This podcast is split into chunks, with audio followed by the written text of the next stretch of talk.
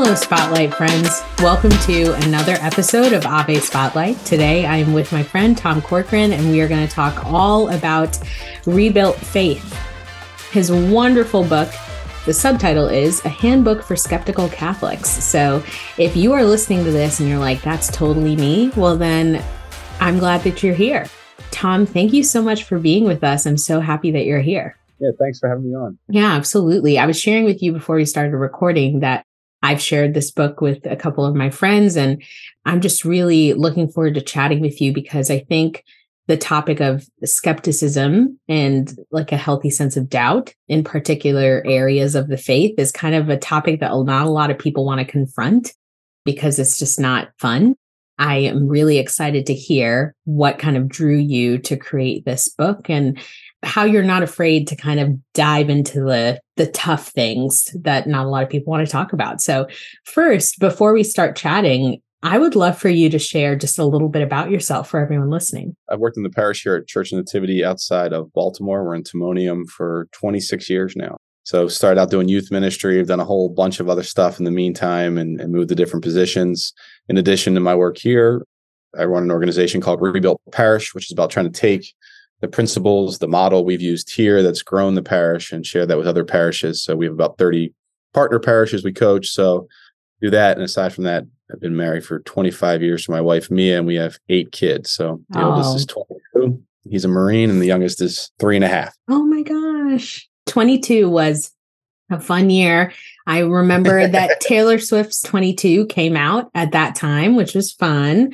And then I can't remember three, but I imagine that I was rocking and rolling. So that what a what a fun time. And God bless your your son is 22. Yep. Oh, thank you for his service. And three-year-old daughter, you have your work cut out. I have a four-year-old goddaughter and uh, she has a two-year-old sister, and they are like full speed all the time. So I'm sure you and your wife are pretty fatigued. Um, but thank you so much for being with us. And I would love to just firstly ask you what do you think when people are like, you know what, I just feel like I'm at a place right now where I don't really, I don't know, I don't, I don't really believe in what I have believed for a while. I have a lot of doubt. I'm wary of certain things in the church um, whether it's her teachings or just kind of like maybe the way that perception is, like the way that her teachings are being practiced. And, you know, I just, I just don't really feel like the church is a place for me, you know, kind of showing that healthy skepticism. So many times when people kind of voice those things, I think immediately they think that people will think that they're like disaffiliated and then they just don't even say anything. But I mean, obviously, there's a healthy sense that we should have of like, okay, you know, the church has answers. And so it's good to ask questions. But what do you think when someone might say things like, I just don't really know if God exists anymore, or I just don't really, you know, I've been hurt by something in the church or whatever it is. Like, what are your responses to that? Yeah, I mean, I'm, I'm personally a skeptic by nature myself. I always kind of appreciate doubting Thomas and his response to the resurrection kind of like prove it to me. I'm I'm kind of along those lines. I think you know, personally gone through times in college, especially where I doubted my faith. It's been said that people are kind of attracted to God for one of four main reasons. Either they're attracted to the good, the true, the beautiful, or that God is actually uniting. We talk about that later in the book. But mm. for me, truth has been always been the the biggest thing. That's what I've I've concerned myself with. So I, I had a question whether it was true or not. So I think to have any kind of skeptical questions or to be skeptical about the church these days for sure yeah i think that's all part of the process. And i think uh, it's a healthy part of faith at some point to go through that if the church is true. And at the end of the day i believe if jesus is really the son of god then we have nothing to worry about that. Go through those those doubts those skeptical questions ask those questions. There's nothing to fear there in my my mind because at the end of the day come to the fact i believe in jesus is the way the truth and the life and that's kind of where we start the book is that mm you got to start with the person of Jesus Christ. There's all this other stuff going on, but at the end of the day, it's all about Jesus. And we got to determine who he is. And then we can, all those other questions are secondary questions. And that was my next question. You are so good at this because my next question was okay, so you have this skepticism, you have this little bit of doubt, and you're like, man, okay, where do I even start? Like, how do I begin to kind of delve deep. There's obviously like so many resources. There's hundreds of old writings that the church has and I mean, unless you know particular Latin words, it would just be crazy to go and try to find them. Um, but thankfully, your book is like an easy read. It's like, for me, it was very digestible, wasn't hard. And I'm not much of an avid reader. And so it was easy for me to kind of pick it up and go with it. And so you said, like, ultimately, it kind of begins and ends with Jesus. So, like, how would someone that's in that stage of skepticism, where would you recommend that they start? acknowledging that like Jesus is the beginning and the end, but like how do they break that threshold? Like what would you say to them? And our book is not like a, an apologetic on that on that, you know, it's a very mm-hmm. kind of a practical spiritual book and so some part of it and, and this is in an age where again I think a lot of people can be skeptical and intellectually challenge that and that's a great thing to do. Our book's not about that. It's, I think it's more skeptical and then to start trying to live it out. Yeah, right. That's absolutely. what we're really saying. And that I think for many people in this age, we are an experiential age where people want to experience it and our, our kind of, you know, it's a 40 day reflection. So through the course of the 40 days, we hope you're reflecting on and maybe even trying out through experiences some of the we would say steps of discipleship ways you can follow jesus and you know you can even start following jesus before you 100% believe and just see if it Ooh, works out you know crazy that, concept yeah so uh, you know you know jesus didn't say believe, follow. He said follow, and then people followed. Then they came to believe. I mean, that mm. is the the apostles started out. They didn't believe Jesus was the Son of God. And you know, the apostles didn't know that Jesus was the Son of God. They had to come to that. You know, mm. they followed him, they spent time with him, and then they came to believe. So we can enter into a relationship with Jesus. We can take some of the steps of discipleship we take, we what we're talking about, even if we we don't believe. Now we try to lay out pretty quickly why we believe, mm. but you know we do that in one day you know like one day's reflection but i know it, it, takes people a lot more time possibly to come to that but you can follow and then come to believe. Yeah absolutely and i love your steps. I believe they were to serve to engage to give and to practice like prayer and then to like actually share your faith. I believe yeah. that was that was them. I might have gotten them out of order. Yeah, you're pretty close. Yeah, and they do form an acronym, which you know just tries to make it easier. And you had them all, but uh, serve and we say tithe and give, engage in a small group or engage in Christian community, practice prayer and sacrament, share your faith. And again, on each of those, those are things that Jesus we think are going to connect you to Jesus, and each and in a unique way. And I kind of use the analogy of a workout, like or exercise. Like if you go to the gym, you know, it's almost like the church. We always kind of say pray, and that's certainly part of the spiritual life. But it's more than just that. Like if if you want to go work out and be in good shape, you just do cardio all the time. That's good. But if you don't ever do strength training or you don't do ever flexibility or you know you don't take care of nutrition, right? You're not going to be in good shape just doing cardio. You got to take care of the full thing. Well, mm. our steps are kind of like a fullness of and there's certainly not every spiritual practice, but there are fullness of practices that can help you follow Jesus. And so we say they're kind of the core, like serve. Jesus said, for the Son of Man, meaning himself, did not come to be served, but to serve and give his life as a ransom for many, you know, and all the time is the call to serve. And we really believe as you serve, you're going to get to know Jesus better and you're going to see the blessings that come from that. And many people are drawn to Jesus because that. We say tithe and give, which may be the most controversial, especially for Catholics. We don't know, but uh, Jesus said the number one competitor that God has for your heart is your money and possessions. And he said Oof. that in an, in an agrarian society. You know, mm. we're living in the most marketed to society in history. So it's true for us. And just where your treasure is, there will your heart also be. Whatever you put your money, it goes along with it. So, but with that, we even started about like God is a giver, and we all want to be generous people, and that's a, an attribute of God. So we want to grow in generosity, and then yeah, engage in Christian community that we need community. And I think after COVID, people kind of know yeah. that loneliness is a big problem. And then prayer, but we say practice prayer and sacraments and meaning, you know, prayer, I think a lot of times is like the thing we people think in their minds, like, oh, you just do that when there's nothing left. There's no other mm, option. As a last resort. The last resort. And it's not really connected to the rest of my life. And we're saying no, that really people who are growing in their faith and knowing Jesus, they bring the two together. Like bring their life to their prayer and then eventually share our faith that once we do come to faith it grows as we share it with others and that we do hopefully again through some of these steps we're talking about we come to a place where we understand who jesus is and we want others to have it you know and, and mm. sharing our faith is not about trying to convince others they're they're wrong and we're right. It's about really hopefully once we have a faith and see how good it is to be in a relationship with Christ, we want that for others. Absolutely. And I love how all of the steps really reflect on like who God is. So God is like generous and God is engaged and he's in the mix with people, you know, and God is a prayer. Like he is the greatest prayer. And so it's just, it's cool. It's cool to think like when we participate in like philanthropic acts, is not that we're just doing them because it's like, oh, this is just such a this is just such a launch of my own personal i just kind of love to do it which it could be but it also is like no you're actually connecting with who god is. That's like so much deeper of an experience. And so you're doing it sometimes without even knowing that you're doing it. So i love how that you know that's like oh it's it's kind of less work than being like oh well go to the chapel and pray for 30 minutes a day which is like cool. But some people they're like no i'm not really drawn to that. What i am drawn to do is like volunteer with this soup kitchen once a month. And it's like, okay, cool. That's a good start. And you're already doing it. Exactly. And and there are on, on these steps, I think people are going to be drawn to one or another more mm-hmm. easily. So yeah, like you said, some people have a really great heart of service. He's a story in there. A good friend of mine, Dave, uh, Dave Mingalelli, he's a physician assistant, but he's had this heart to serve the poor through his his work and he talked to me one day and he he was telling me about what his he was doing and he he was longing for a career change wasn't sure.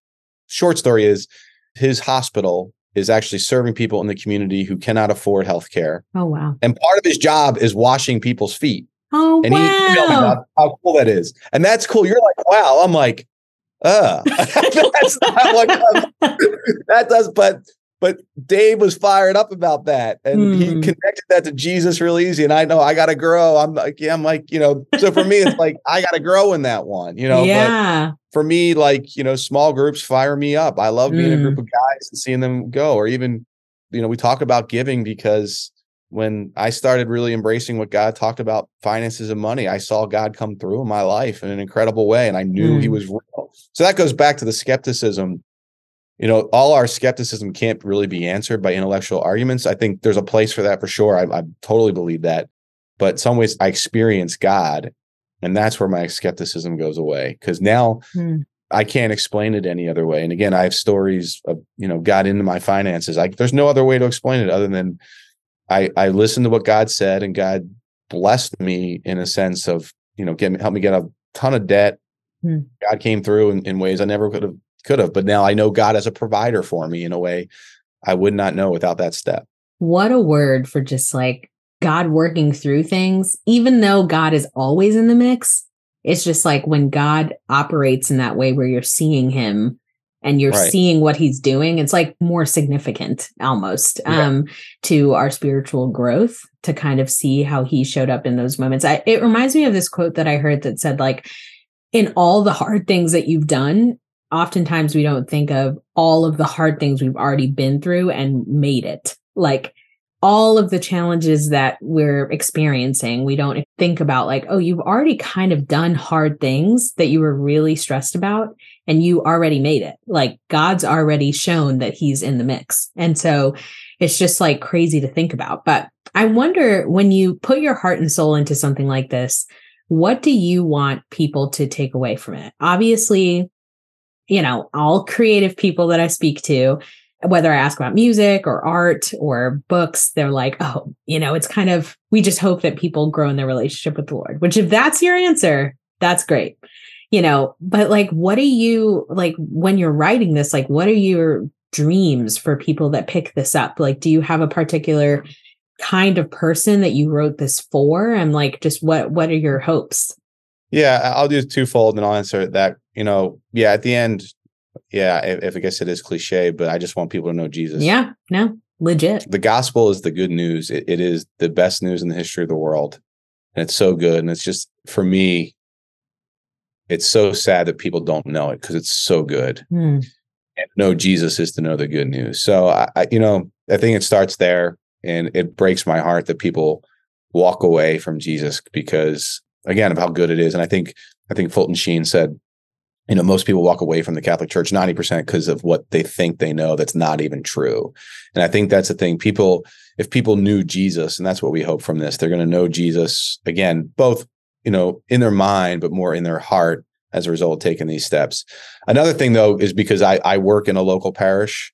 I don't want i want people transformed but, but I believe you grow in faith in a community and we want to see parishes transformed. So mm-hmm. we wrote this book. We provided a lot of other resources like homily transcripts and small group videos and materials because we hope communities of people are going to read it together mm. and that the light's going to go on for certain people in the church. Maybe they've been coming for a while and, you know, they go to mass on Sunday, but now it's like, oh, I see this whole other world opened up mm. and there's a whole other way to grow. Kind of, and you've expressed that a little bit too. Like, and it's not just prayer, it is these other opportunities. And maybe I'm already down the path on some of these things I didn't even know, but I didn't connect the dots between, oh, wow, that's Jesus in that. And that's helping me. I'm coming to know Jesus in a way I didn't even understand. Mm. I think that's the, the parish transformation as well. We want to see parishes transform. That's what we do at Rebuilt.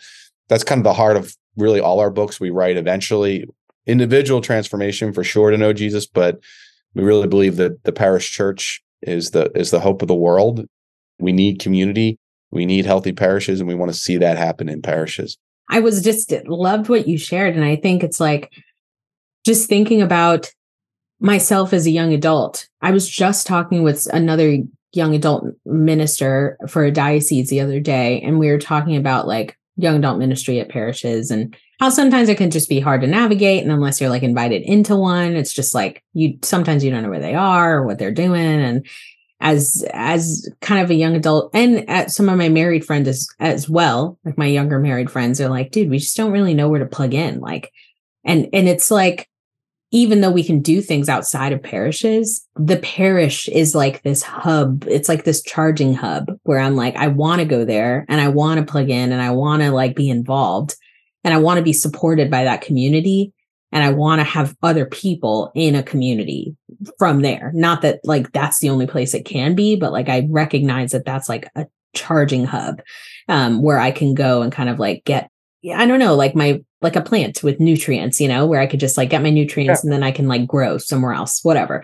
And it's just like it is Im- so important. So I love what you're saying, just focusing on parishes and hopefully this being something where people can be like, why don't we get together as like a parish church and make this a reality? Um, because there's so many people that I know that now that I'm like out of Catholic college and we're all adults now that either like aren't affiliated with the church anymore or are just kind of like mm, it's just that was something that was important when we were 19 but now we're in our 30s and we like have bigger fish to fry like i don't know paying our bills on time but it's like all of those things just become like god becomes this very much secondary and and a lot of my friends have expressed this because they don't feel like they have a big sense of community or encouragement in that way um, and so I do, I do think that that's super important. And thank you for sharing that.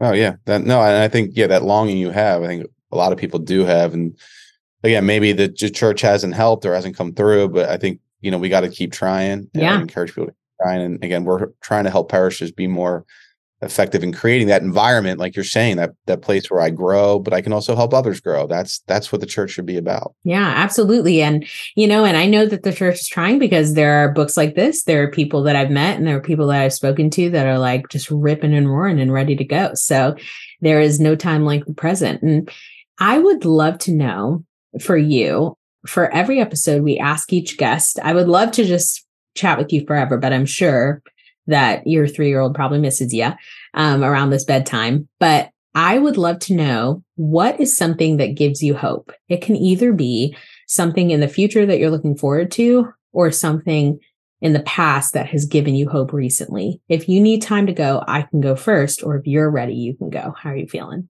Go ahead, you go first, and I'll give you another second to think about it. Okay. Something that gave me hope.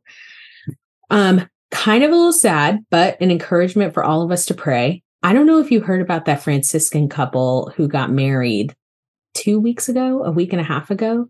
Mari and Nate Coleman, but they got married last Saturday and he passed away in like a big tragedy on their honeymoon, like three days later. And mm. I don't know them. Um, but I had been seeing all over social media people share about them um, and ask for prayers and um, all that stuff. And so I had just been seeing everybody asking for prayers, like, oh my gosh, as far and wide as like everyone on social media, news sources, other Catholic people I've spoken to, it was just everywhere. And just thinking about how this was like one couple who I don't know, who went to a college that I didn't go to, who are much younger than me, but just everyone was praying for, is praying for them. And his wife had posted on her Instagram, and uh, it had been a week of them being married, but he had passed away a couple days before. And she had posted just saying, like, thank you everyone for the prayers. And now Nate can is like gonna be praying for her and all that stuff. And and just reading her post, I was thinking, like, wow, you know, what a beautiful community of people, regardless of kind of where you're at in your faith or whatever. Like, what a beautiful community of people that rally together to lift up this woman that it just going through something that I can't even conceptualize.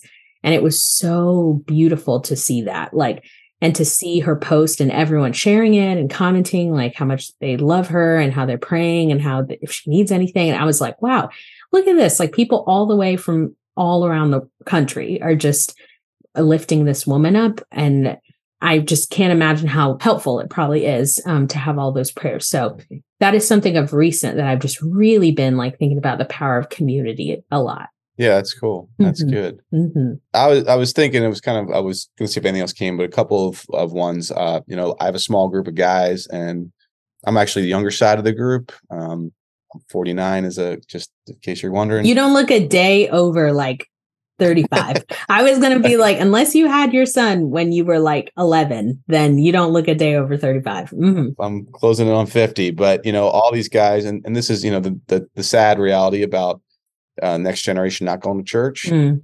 All these guys are a little bit older than me and, you know, they have kids and they have some, some have grandkids and are like, we're all going around and we're praying for our kids and, and some of their grandkids that don't go to church right now. And, and then about a month ago, I was on a call with from here at the parish of like 35 guys that are on the call about we're trying to get more men into small groups in our parish and to know the power of small groups. And you know, we when we started small groups at our parish, we had nothing, nobody. Mm. You know, 16 years ago when we started small groups, we had nobody in a small group, and now you know we have 35 just 35 guys who are on a call saying how do we share the blessing of community and guys connecting with other men so they get involved and we're strategizing how to do that next for this Lent. And so just that to me, it's it's a great people want to pass on the faith to the next generation. They know they have a relationship with Christ and want others to know that. And that gives me hope that there are people who who care enough about that. So those are mine. Absolutely. And and I love that. And thank you for having those men's groups. It's uh the men that I know that are in men's groups are some of my favorite guys.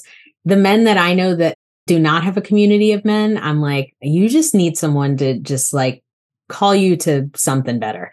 Um, and I think that needs to be another man, like, because you seem like you really need that. So I love that you do that. And Tom, I would love to know where can we find more about what you've written and just kind of follow along with um, with the rebuilt um, umbrella yeah, so you can go to our website, rebuiltparish.com. So, and there you can learn more at rebuiltparish.com about the book, Rebuilt Faith, that we have that we just published, as well as about our coaching and working with other parishes and um, ways to connect. We do Wednesday webinars for parishes. So you can learn more about our model there. That's rebuiltparish.com. Perfect. We will go ahead and put that in our show notes so people can check that out. But thank you so much, Tom, again for being with us. And I hope that for everyone listening, this conversation blesses you and just uh, provides you with an opportunity to, you know, be Jesus today. And, you know, it's much more accessible than we give ourselves credit for, and almost might not take as much work as you think it might. So thank you, Tom, again. And um, we'll talk to you soon. Hey, friends, thank you so much for listening, and thank you to Tom for being our guest. We hope that this episode inspires you to ask questions about your faith and have faith that God knows the answer. So, I'm looking forward to talking with y'all soon. In the meantime, please pray for me. I'll be praying for you. God bless.